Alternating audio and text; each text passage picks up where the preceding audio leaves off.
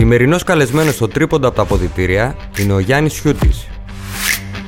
Πιστός στρατιώτης σε όποια ομάδα υπηρέτησε, ο Γιάννης Χιούτη, αυτός ο ευφιέστατο playmaker, μιλάει για τα τρόπια που σήκωσε και τις μεγαλύτερες επιτυχίες της καριέρας του.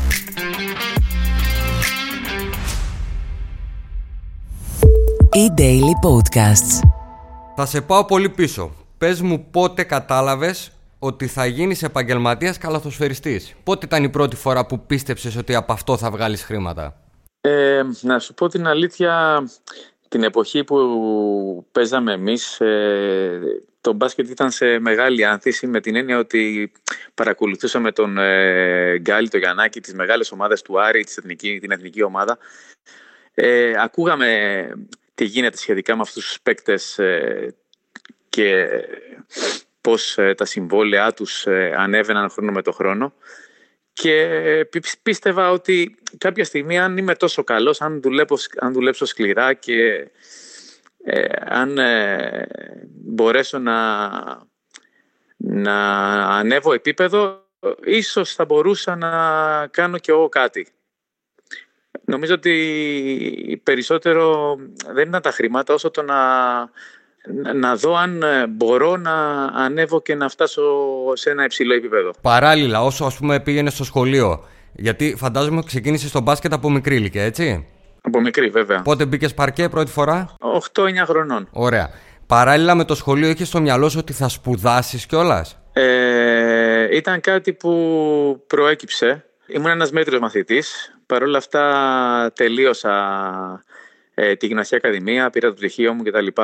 Αλλά το είχα σαν ε, δεύτερη προτεραιότητα, η αλήθεια είναι. Ήμουνα τόσο απορροφημένος από τον μπάσκετ και το πτυχίο μου το κυνήγησα, η αλήθεια είναι, σε δεύτερο χρόνο. Πρώτη ομάδα ομίλων; Πρώτη ομάδα ομίλων, ναι. Ωραία. Για τον πολύ κόσμο που δεν ξέρει, ειδικά τα νεότερα παιδιά, να πούμε τότε ότι ο Μήλων ήταν μια ομάδα της ε, Νέας Σμύρνης, έτσι; Με αντίπαλο δέος φυσικά τον Πανιόνιο. Ναι, ε, εντάξει, εκείνα τα χρόνια δεν είχε τη δυναμική του Πανιόνιου. Ήταν μια ομάδα που αγωνιζόταν στην Α2 κυρίως, αλλά και στη Β' Εθνική. Ήταν μια μαζεμένη ομάδα, νοικοκυρεμένη ομάδα με δικό της γήπεδο και η αλήθεια είναι ότι πέρασα πάρα πολύ καλά. Ήταν πάρα πολύ ωραία χρόνια. Ξέρεις γιατί το λέω; Γιατί τα σημερινά παιδιά δεν ξέρουν ας πούμε ότι τότε στις μικρές συνοικιακές ομάδες, δηλαδή Δάφνη, Νιαρίστ, Παπάγου, Περιστέρη, Ομίλων, το κλίμα ήταν φοβερό. Έμπαινες μέσα στο γήπεδο και είχε χίλια άτομα, δύο χιλιάδες άτομα και η ατμόσφαιρα ήταν καταπληκτική. Ήταν πολύ καυτές έδρες. Ε, ε, Σας είπα στην αρχή ότι πραγματικά τότε ήταν, ε, ζούσαμε μεγάλη άνθηση. Ε, ήταν σε πολύ μεγάλη άνοδο το σπορ και βλέπαμε ομάδες οι οποίες ήταν πολύ κοντά μεταξύ τους, όπως είπατε, και είχαν όλες πολύ ανταγωνιστικές ομάδες με πολύ μεγάλο ενδιαφέρον και καλούς παίκτες που αναδεικνύονταν μέσα από αυτές τις ομάδες. Δηλαδή, δεν χρειάζονταν ένας παίκτης να φύγει από μια ομάδα να πάει σε μια άλλη. Ξέρεις, ε, υπήρχαν πάντα καλοί παίκτες και μέσα από τις ομάδες υπήρχε άνθηση, υπήρχε βελτίωση. Εγώ που σας έβλεπα, υπήρχε ένας πολύ καλός κορμός Ελλήνων και με δύο-τρεις μεταγραφές ξένων, γιατί τότε οι ξένοι που έρχονταν ήταν πολύ ψηλό το επίπεδο. Αμέσως ανέβαινε επίπεδο όλη η ομάδα. Συγκεκριμένα για το Μήλο, να σας πω ότι πραγματικά είμαστε μια πολύ ωραία παρέα και είχαμε φτιάξει μια πολύ καλή ομάδα. Όταν ανεβήκαμε στην Α1, βεβαίως πήραμε δύο ξένους που επιτρέπονταν εκείνη την εποχή οι δύο ξένοι. Παράλληλα με τους καλούς ξένους, τους οποίους θα πρέπει να πάρεις, ναι, μπορούσες να κάνει μια πολύ αξιοπρεπή πορεία στην Α1. Δώσε μας λίγο το κλίμα. Υπήρχε αντιπαλότητα με τον Πανιόνιο; Όχι με την έννοια.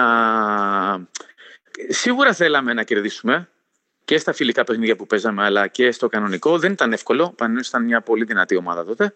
Αλλά θέλαμε κι εμείς να δείξουμε την ταυτότητά μας. Και παλεύαμε όσο μπορούσαμε τα παιχνίδια. Ήταν πολύ δυνατά παιχνίδια και σας λέω πάλι, μέσα σε ακτίνα λίγων χιλιόμετρων υπήρχαν πολύ δυνατές ομάδες. Κάτι που αύξανε τον ανταγωνισμό και όλα αυτά που κάνουν τον μπάσκετ καλύτερο, έτσι. Ο καλύτερος συμπέκτη στο Μίλωνα, τον θυμάσαι; Ο Νίκος Ονούση ήταν πολύ καλός συμπέκτη. Πολύ καλός, ναι. Τίμιος που λέω εγώ. Ε, και, εξαιρετικό παιδί. Και από ξένους; Εντάξει, ο καλύτερος ξένος που είχα γνωρίσει στο Μίλωνα, όταν μιλάμε για το Μίλωνα, ήταν ο Μίτσελ Γουίγκινς. Ναι, φυσικά. Ε, ήρθε, σε μεγάλη, ήρθε σε μια ηλικία λίγο 35-36 ε, χρονών, αλλά όμως ε, πήρα πράγματα από αυτόν. Ήταν ε, πολύ εργατικός και εξαιρετικός παίχτης, με μεγάλη πορεία στο NBA και αργότερα και στην Ελλάδα, δηλαδή νομίζω ότι βοήθησε το σπορ. Ξέρεις, δεν μπορώ να μην σε ρωτήσω, όταν ένας παίχτης σαν τον Wiggins έρχεται σε ένα γήπεδο σαν του Μίλωνα, πώς ένιωσε; Σίγουρα είχε παραστάσεις από το υψηλότερο επίπεδο και... αλλά δεν, δεν ήταν σνόμπ. Είχαμε ένα γήπεδο των 2.000 θέσεων, 1.500, δεν θυμάμαι. Αλλά όμως ε, ήθελε να αποδείξει. Δηλαδή, ο τρόπος με τον οποίο δούλευε και ο τρόπος που συμπεριφερόταν δεν, είχε, δεν ήταν σνόμπ. Ο καθόλου και ήταν και άριστος επαγγελματίας. Δηλαδή, ε, εγώ πιστεύω ότι οι ξένοι που ήρθαν στην Ελλάδα το έβλεπαν σαν μια δεύτερη καριέρα. Δεν τους ένοιαζε καν η ηλικία, δεν τους ένοιαζε καν η κόποση που ένιωθαν κτλ. Ήθελαν να αποδείξουν ότι μπορούν ακόμη να παίξουν. Ναι, και βλέπαν και άλλους ε, παίκτες που έφερναν τότε ο Παναθηναϊκός, ο Ολυμπιακός, η ΑΕΚ. Ε, ε, υψηλού επίπεδου. Οπότε αισθανόντουσαν και αυτοί ότι, οκ, δεν είναι μόνοι τους και χτυπάει το τηλέφωνο και σε θέλουν στον Άρη. Καταρχήν θέλω να μου πεις, ήταν η μόνη πρόταση που είχες τότε; Στον Άρη ήρθα με ένα χρόνο καθυστέρηση, η αλήθεια είναι. Γιατί ο Άρης ενδιαφέρθηκε δύο χρόνια συνεχόμενα για μένα. Τον πρώτο χρόνο δεν ανέβηκα στη Θεσσαλονίκη. Παρέμεινα στο να είχα και άλλες προτάσεις εκείνη τη χρονιά.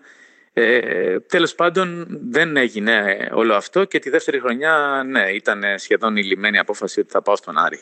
Ήταν κάτι που είχα επεξεργαστεί στο μυαλό μου, το ήθελα πολύ και ένιωσα πολύ όμορφα γιατί ανεβαίνω επίπεδο. Δηλαδή θα πάω σε μια ομάδα που παρακολουθούσα στην τηλεόραση μέσα από με πολύ μεγάλα ονόματα, πολύ μεγάλη ιστορία, τίτλους και είναι πολύ τιμητικό να μια τέτοια ομάδα να σε καλεί στις τάξεις της και να θέλει να είσαι μέλος της. Ήμουν απερίφανος για όλο αυτό. Με το χέρι στην καρδιά, καλύτερη ατμόσφαιρα το παλέ ή το κλειστό του Μίλωνα. Εντάξει, είναι διαφορετικό το επίπεδο. Εντάξει, το, το παλέντε σπορ είναι κάτι κάτι μοναδικό. Είναι, ξέρουμε όλοι τι ατμόσφαιρα επικρατεί. Εντάξει, υπάρχουν και άλλες έδρες πολύ δυνατές. Ε, τότε για μένα ήταν ε, κάτι πρωτόγνωρο το να αγωνίζομαι μπροστά σε 5.000 κόσμο και όχι στα παιχνίδια με τις ε, μεγάλες ομάδες αλλά και με ομάδες ε, χαμηλότερου επίπεδου. Ένα απίστευτο σκορ, ένα σκορ που δεν το περίμενε κανείς. Μόνο ο Άρης μπορεί να τα κάνει αυτά. Ο, ο φετινός Άρης τελειώνει το παιχνίδι. 18 πόντους διαφορά. 70-88 ο Άρης κατέκτησε το κύπελο Κόρας μέσα στην Προύσα. Πες μας για τις δυο χρονιές που ο Άρης κόντρα στα προβλήματα σηκώνει το κύπελο Κόρατς και το κύπελο Ελλάδος. Πώς το βίωσες; Μοναδικές στιγμές. Ε, είχαμε και, και την χρονιά του Κόρατς το 97 είχαμε πολύ καλή ομάδα Είχαμε δυνατότητες να φτάσουμε εκεί που φτάσαμε και τελικά να το κατακτήσουμε. Ε, Σπουδαίους Έλληνες παίχτες εθνικής ομάδας, ε, ξένους παίχτες ε, πολύ σημαντικούς με καριέρα από πίσω τους. Νομίζω ότι το αξίζαμε εκείνη τη χρονιά. Ε, τι να σας πω, τα συναισθήματά μου ήταν ε, φανταστικά. Δεν μπορώ να τα εκφράσω εύκολα. Ήμασταν πολύ χαρούμενοι, επιστρέψαμε στη Θεσσαλονίκη σε ένα πανηγυρικό κλίμα. Είναι μοναδικές στιγμές. Ήταν, εντάξει, ο επόμενος τίτλος του κυπέλου Ελλάδος ήταν κάτι τελείως διαφορετικό. Ένας εγχώριος τίτλος, μια χρονιά πολύ δύσκολη, αλλά η ομάδα ε, έμεινε ενωμένη, ήθελε πολύ να, να κερδίσει και τα κατάφερα απέναντι σε πολύ δυνατούς αντιπάλους. Αν θυμάμαι καλά, τον Παναθηναϊκό στον ημιτελικό και την ΑΕΚ στον τελικό είχαμε κερδίσει. Την ΑΕΚ στον τελικό, ναι. Θα έφευγες από τον Άρη αν δεν υπήρχαν οικονομικά προβλήματα; Ε, τώρα αυτό, να σας πω την αλήθεια, είχα, είχα, είχα περάσει, είχα, ήταν πολύ ωραία τα χρόνια ε, στον Άρη. Νομίζω πως θα, το καλύτερο θα ήταν για μένα να παραμείνω. Ξέρεις, είχα την ίδια κουβέντα με τον Παναγιώτο Λιαδέλη και μου είπε ότι ενώ κανείς δεν ήθελε να φύγει, ο ίδιος ο πρόεδρος σας είπε ότι δεν μπορώ να σας κρατήσω. Ισχύει; Ε, δεν είναι θέμα να μας το είπε. Ε, δείχναν τα σημάδια. Ήταν, τότε ήταν μια περίεργη ε, χρονιά. Ήταν, ήταν πολλά τα προβλήματα και όταν είσαι παίκτης εθνικής ομάδας ψάχνεις για να ανέβεις επίπεδο. Δηλαδή αν μπορείς να παίξεις στην Ευρωλίγκα πρέπει κατά την νόμου να κυνηγήσεις τον όνειρό σου να παίξεις στην Ευρωλίγκα ή στο NBA ή οπουδήποτε είναι κάτι που θα σε βοηθήσει για την καριέρα σου. Παρ' όλα αυτά για να επιστρέψω νομίζω ότι το καλύτερο για μένα θα ήταν να παραμείνω. Πανιόνιος, ξανά Άρης και στο τέλος Παναθηναϊκός. Μπορούμε να πούμε ότι ήταν η δικαίωση για τις πολύ καλές χρονιές που έκανες; Η δικαίωση. Η αλήθεια είναι ότι σαν παίκτη είχα δουλέψει αρκετά και είχα, αν μπορώ να με χαρακτηρίσω θα έλεγα ότι ήμουν ένας συνεπής επαγγελματίας που αγαπούσε πολύ το μπάσκετ και πάλευε κάθε μέρα για να παίζει καλά και να και να βελτιώνεται. Το ότι βρέθηκα στον Παναθηναϊκό όντως ήταν μια δικαίωση για τις προσπάθειές μου. Ήταν πολύ, πολύ σπουδαίο όλο αυτό. Βρέθηκα σε μια ομάδα η οποία ήταν ε, πολύ δυνατή, με υψηλού επίπεδου παίκτες, προπονητές. Με τον κορυφαίο προπονητή. Με Ζέλικο Μπράτος προπονητή και Δημήτρη Τούδη assistant τότε. Ε, κέρδισα πάρα πολλές εμπειρίες, πάρα πολλές εμπειρίες που ακόμα με, με, με συνοδεύουν ως και σήμερα. Πράγματα που ακόμα τα φέρνω στο μυαλό μου και με έχουν βοηθήσει να εξελιχθώ. Καταφέραμε, πήραμε την Ευρωλίγκα, ένας τίτλος που δεν είναι εύκολο να κερδίσεις. Είναι πολλοί παίκτες πολύ σημαντικοί, οι οποίοι δεν έχουν φτάσει σε αυτό το επίπεδο να κερδίσουν μια Ευρωλίγκα. Ε, εγώ το κατάφερα με τον Παναθηναϊκό, είμαι ευγνώμων γι' αυτό και ε, συνέχισα. Θέλω να σου πω ότι σε καυγά, σε παρέα, ε, ξέρεις όσοι έχουμε πατήσει λίγο παρκέ, νομίζουμε ότι τα ξέρουμε όλα. Σε, πάνω σε μια κουβέντα με, λέγαμε ότι ποιος χιούτη και του λέω: άνθρωπε μου, ο άνθρωπος έχει πάρει Ευρωλίγκα. Τι να του πεις εσύ, καταλαβες. Το να σε επιλέξει ένας προπονητής σαν τον Ρομπράντοβιτς να είσαι μέσα σε μια ομάδα είναι από μόνο του κορυφαία στιγμή, αλλά το να είσαι στο υψηλότερο σκαλί της Ευρώπης, δεν μπορώ να φανταστώ τα συναισθήματά σου και το πώς ένιωσες για τους κόπους σου. Γιατί πραγματικά δούλευες μια ζωή και ήσουν συνεπέστατος. Όχι, ήσουν από, από τους καλύτερους παίχτες σε κάθε ομάδα που ήσουν. Ε, εντάξει, προσπάθησα πολύ γι' αυτό. Η ουσία είναι ότι έφυγα από τον μπάσκετ ε, με την έννοια σαν παίκτης, γιατί παραμένω ως προπονητής και ε, έχω το κίνητρο να, να δουλεύω κάθε μέρα. Έφυγα γεμάτος, δηλαδή μπόρεσα και είδα και κατάφερα πράγματα τα οποία ήθελα από μικρό παιδί και παραμένω στο μπάσκετ αυτή τη στιγμή και συνεχίζω να δουλεύω από όλο πόσο βέβαια με την ίδια αγάπη, όρεξη και υπευθυνότητα που το έκανα σαν παίκτης. Φοβήθηκες ότι στον Παναθηναϊκό θα είχες μικρό ρόλο; Κοίταξε, ε, ε, μιλάμε για πολύ μεγάλη ομάδα. Ε, είχα συνηθίσει να παίζω περισσότερο, η αλήθεια είναι, και στον Άρη και στον Πανίκη στις προηγούμενες ομάδες έπαιζα πολύ.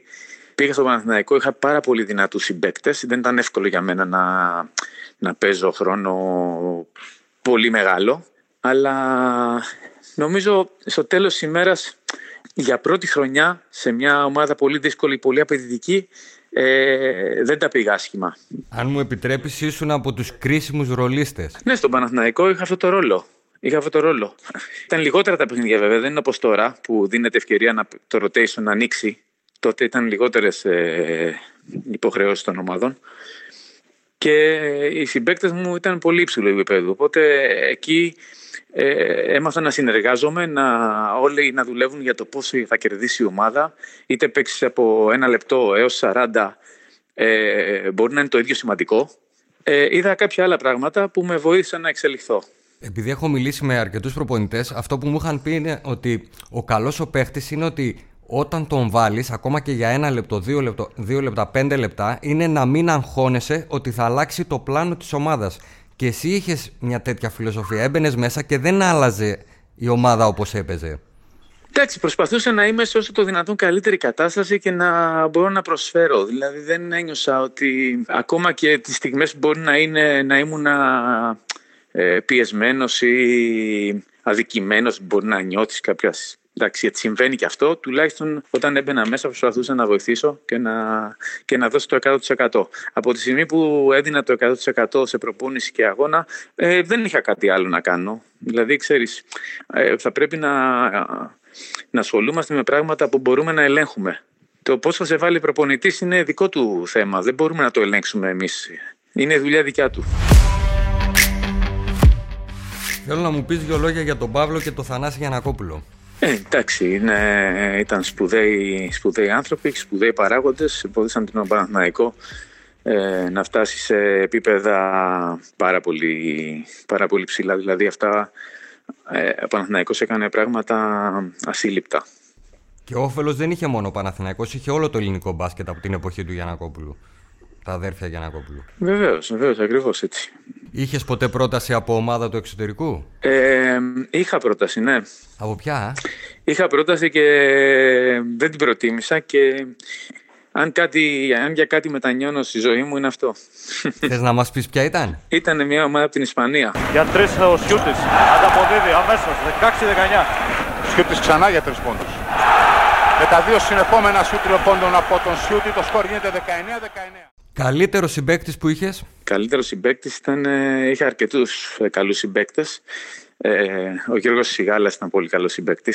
Πολύ καλός συμπέκτη. Ο, ο Ζάρκο Πασπαλιέ. Άλλο ένα όνομα θέλω. Ο, Φρα, ο, Φρα, ο, Φρα, ο Φραγκίσος Αλβέρτης. Ε, καλύτερος συμπέκτη εννοώ σε θέματα, ξέρεις, ε, μπάσκετ, ε. όχι μην μου βάλεις προσωπικές σχέσεις, θέλω να είσαι αντικειμενικός. Για μπάσκετ μιλάμε μόνο. Τέλεια, πολύ ωραία. Μόνο, μόνο. Για, το Γιώργο τον γνώρισα εγώ στον Άρη, όταν είχε έρθει στον Άρη και, και κολλήσαμε, η αλήθεια είναι, ε, και σαν χαρακτήρες, αλλά είχαμε και πολύ καλή συνεργασία μέσα στο γήπεδο. Καλύτερος προπονητής που σε έχει προπονήσει; Εντάξει, ε, από όλους τους προπονητές ε, πήρα πράγματα. Δηλαδή δεν θέλω να δικήσω κάποιον. Και ο Μαρκόπουλος και ο Σουμποτίτς ε, και ο Σέρφ. Σίγουρα θα ξεχάσω και κάποιους. Όλοι αυτοί με βοήθησαν να βελτιώσω το παιχνίδι μου. Ε, τώρα αν θέλεις έναν προπονητή που ε, είδα τον τρόπο δουλειάς του και με ενέπνευσε, τότε αυτός είναι ο Ζέλικο. Να σε ρωτήσω κάτι, επειδή δεν είχα την τύχη ποτέ να γνωρίσω τον κύριο Μπράντοβιτς. Στα, στα, στο time out μπορεί κάποιος να πει κάτι, κάποια κουβέντα ή μιλάει μόνο ο Ζέλικο και όλοι ακούτε αναμένα κεριά; Ο, κοίταξε, είχε, έλεγχε την ομάδα σε πολύ μεγάλο βαθμό. Νομίζω όμως ότι έδινε τη δυνατότητα και στους παίκτες να, να πούν και να κάνουν πράγματα. Αν θυμάσαι, υπήρχε ένα time out ας πούμε, που μίλησε, μίλησε μαζί τους και τους είπε αν θα κάνουν ή θα κάνουν φάουλ. Και είναι, και είναι ένας τελικός, αν δεν κάνω λάθος, στο Βερολίνο με ένα σουτ χαμένο του Ισκάουσκα. Δηλαδή, αντιλαμβανόταν ποια ήταν η πρόθεση των παιχτών, δηλαδή η ψυχολογία τους εκείνη την ώρα. Ναι, πιστεύω ναι. Ο αντίπαλος που σε δυσκόλεψε περισσότερο; Ε, αντίπαλος ήταν ο David Rivers, πολύ, πολύ δυνατός αντίπαλος. Ο Byron Dinkins. Τι να λέμε τώρα, ε. Ναι, ναι, ήταν πολύ δυνατοί, πολύ καλοί παίχτες. Σίγουρα θα υπάρχουν κι άλλοι.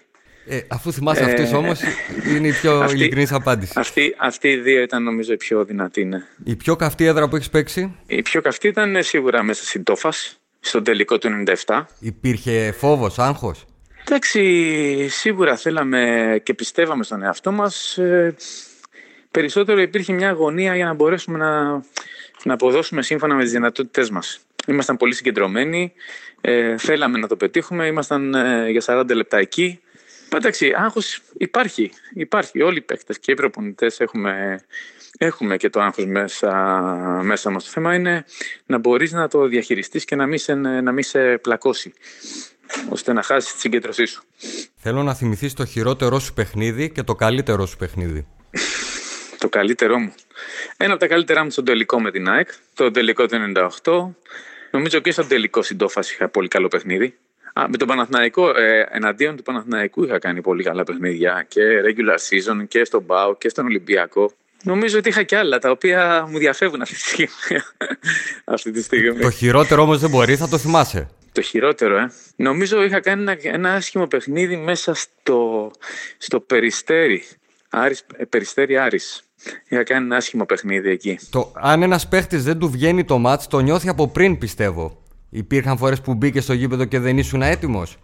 Ε, υπήρχαν στιγμές όπου μπήκα σε ένα παιχνίδι και δεν ένιωθα καλά γιατί ε, ήμουν υπερφορτωμένος από προηγούμενες μέρες ή από προηγούμενα παιχνίδια. Το μπάσκετ σήμερα είναι πολύ διαφορετικό από τα δικά σου χρόνια; Ε, είναι, είναι διαφορετικό. Είναι διαφορετικό όσον αφορά την ταχύτητα. Τα 24 δευτερόλεπτα ε, άλλαξαν τον μπάσκετ. Βέβαια τα πρόλαβα, μην λέμε τώρα, δεν είμαι τόσο παλιός. Ναι, ναι. Προς το καλύτερο ή προς το χειρότερο; Ε, προς το καλύτερο νομίζω. Προς το καλύτερο εννοείται. Άλλαξε η ταχύτητα, ε, βοήθησε τους παίχτε να εξελιχθούν, να παίζουν πάνω σε να, να παίζουν, να αγωνίζονται και να παίρνουν πιο γρήγορες αποφάσεις. Έγινε πιο όμορφο για τον κόσμο. Οι μεγάλοι παίχτε του παρελθόντος, αν παίζαν τώρα, θα ήταν το ίδιο καλοί; Νομίζω ναι.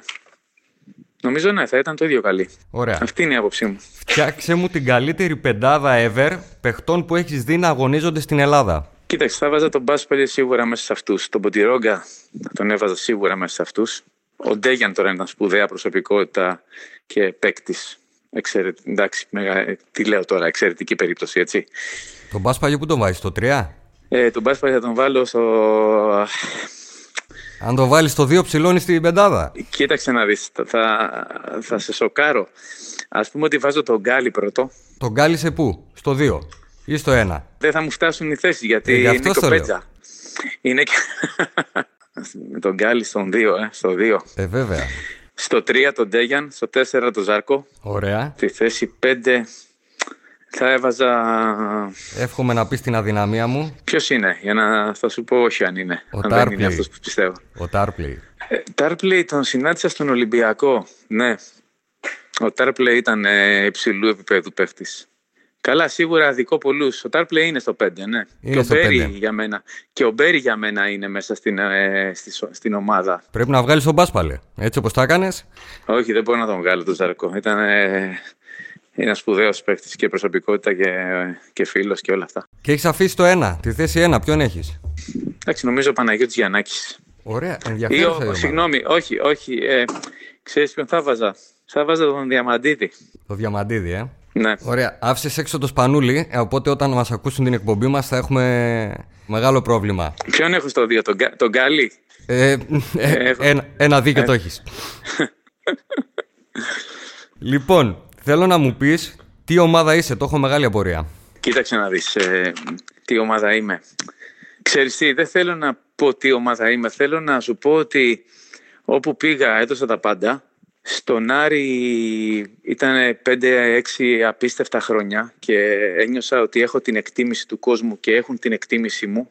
Στον Παναθηναϊκό επίσης έζησα και εκεί μια χρονιά παικτική και άλλα 7 χρόνια ως προπονητής και ένιωσα την αγάπη τους, την εμπιστοσύνη τους και όλα αυτά. Πέρασα πάρα πολύ καλά. Θεωρώ τον εαυτό μου ότι όπου πάω προσπαθώ να κάνω στο δυνατό καλύτερα τη δουλειά μου. Ποτέ μου δεν, ε, πώς να σου το πω, δεν ε, φίλησα φανέλες και τέτοια πράγματα που έχω δει. Δηλαδή δεν πούλησα οπαδηλίκη. Αλλά έχω τα πιο ωραία συναισθήματα και για την Θεσσαλονίκη και τον Άρη. Αλλά και όσο δούλεψα στο, στην Αθήνα νομίζω τα έδωσα όλα και έχω και πολύ καλές αναμνήσεις. Και πιστεύω ότι και ο κόσμος στις ομάδες που έχεις πάει, γιατί δεν είναι μόνο αυτές, έχεις παίξει και σε άλλες ομάδες, σε, αγαπάει- Ακριβώς. σε αγαπάει πολύ για αυτό που Α, ήσουν. α, ε, ε, ε, ε, νομίζω ότι ο κόσμος αντιλαμβάνεται αυτό που δίνεις. Δηλαδή δίνεις και παίρνεις, είναι μια τέτοια σχέση. Και τώρα που βρίσκομαι στην ΑΕΚ και δουλεύω ε, ως προπονητής, ε, κάνω το καλύτερο που μπορώ για να βοηθήσω την ομάδα της ΑΕΚ να, να πετύχει τους στόχους τους οποίους έχει, που είναι καθημερινή, έτσι. Τώρα, στο τέλος της ημέρας, νομίζω ότι όλοι παίρνουμε αυτό που μας αξίζει. Εγώ πήρα αγάπη πολύ από όλα αυτά που σου είπα ε, και από τις ομάδες που δούλεψα, αλλά και από τους συμπαίκτες μου, γιατί νομίζω ότι καλό είναι να έχεις και την εκτίμηση των συμπαίκτών σου, έτσι. Γιατί με αυτούς δουλεύεις, με αυτούς συνεργάζεσαι, με αυτούς προχωράς. Θυμάσαι το τελευταίο σου παιχνίδι; Α, το τελευταίο. Όχι. Αλήθεια, λες τώρα; Αλήθεια λέω, ναι, δεν θυμάμαι. Κα- Καταρχήν να σε ρωτήσω, είχες αποφασίσει ότι θα σταματήσεις ή έτυχε; Όχι, είχα αποφασίσει. Λόγω τραυματισμών, λόγω κορμιού, Ε, ε, λόγω ποδιού, ναι. Ποδιού και εσύ, ε; Ε, είχα, είχα, είχα υπογράψει τον Πανελλήνιο μια χρονιά, τότε που ο Πανελλήνιος είχε μια πολύ καλή ομάδα που έφτασε στους τέσσερις του κυπέλου.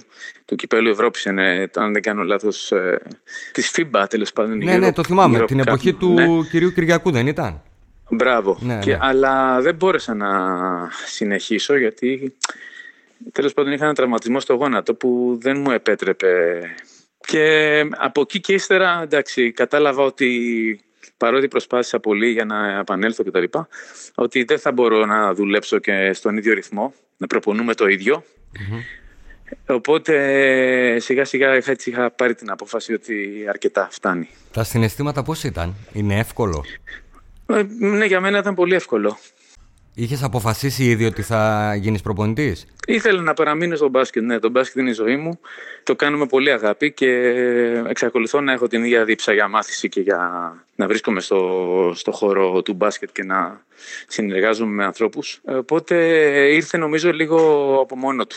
Και τελευταία ερώτηση για να σε αποδεσμεύσω. Θέλω να μου πεις τώρα που είσαι προπονητής, συγχωρείς κάποιες συμπεριφορές προπονητών σου την ώρα του αγώνα, τις καταλαβαίνεις τώρα; Ε, Βεβαίως καταλαβαίνω.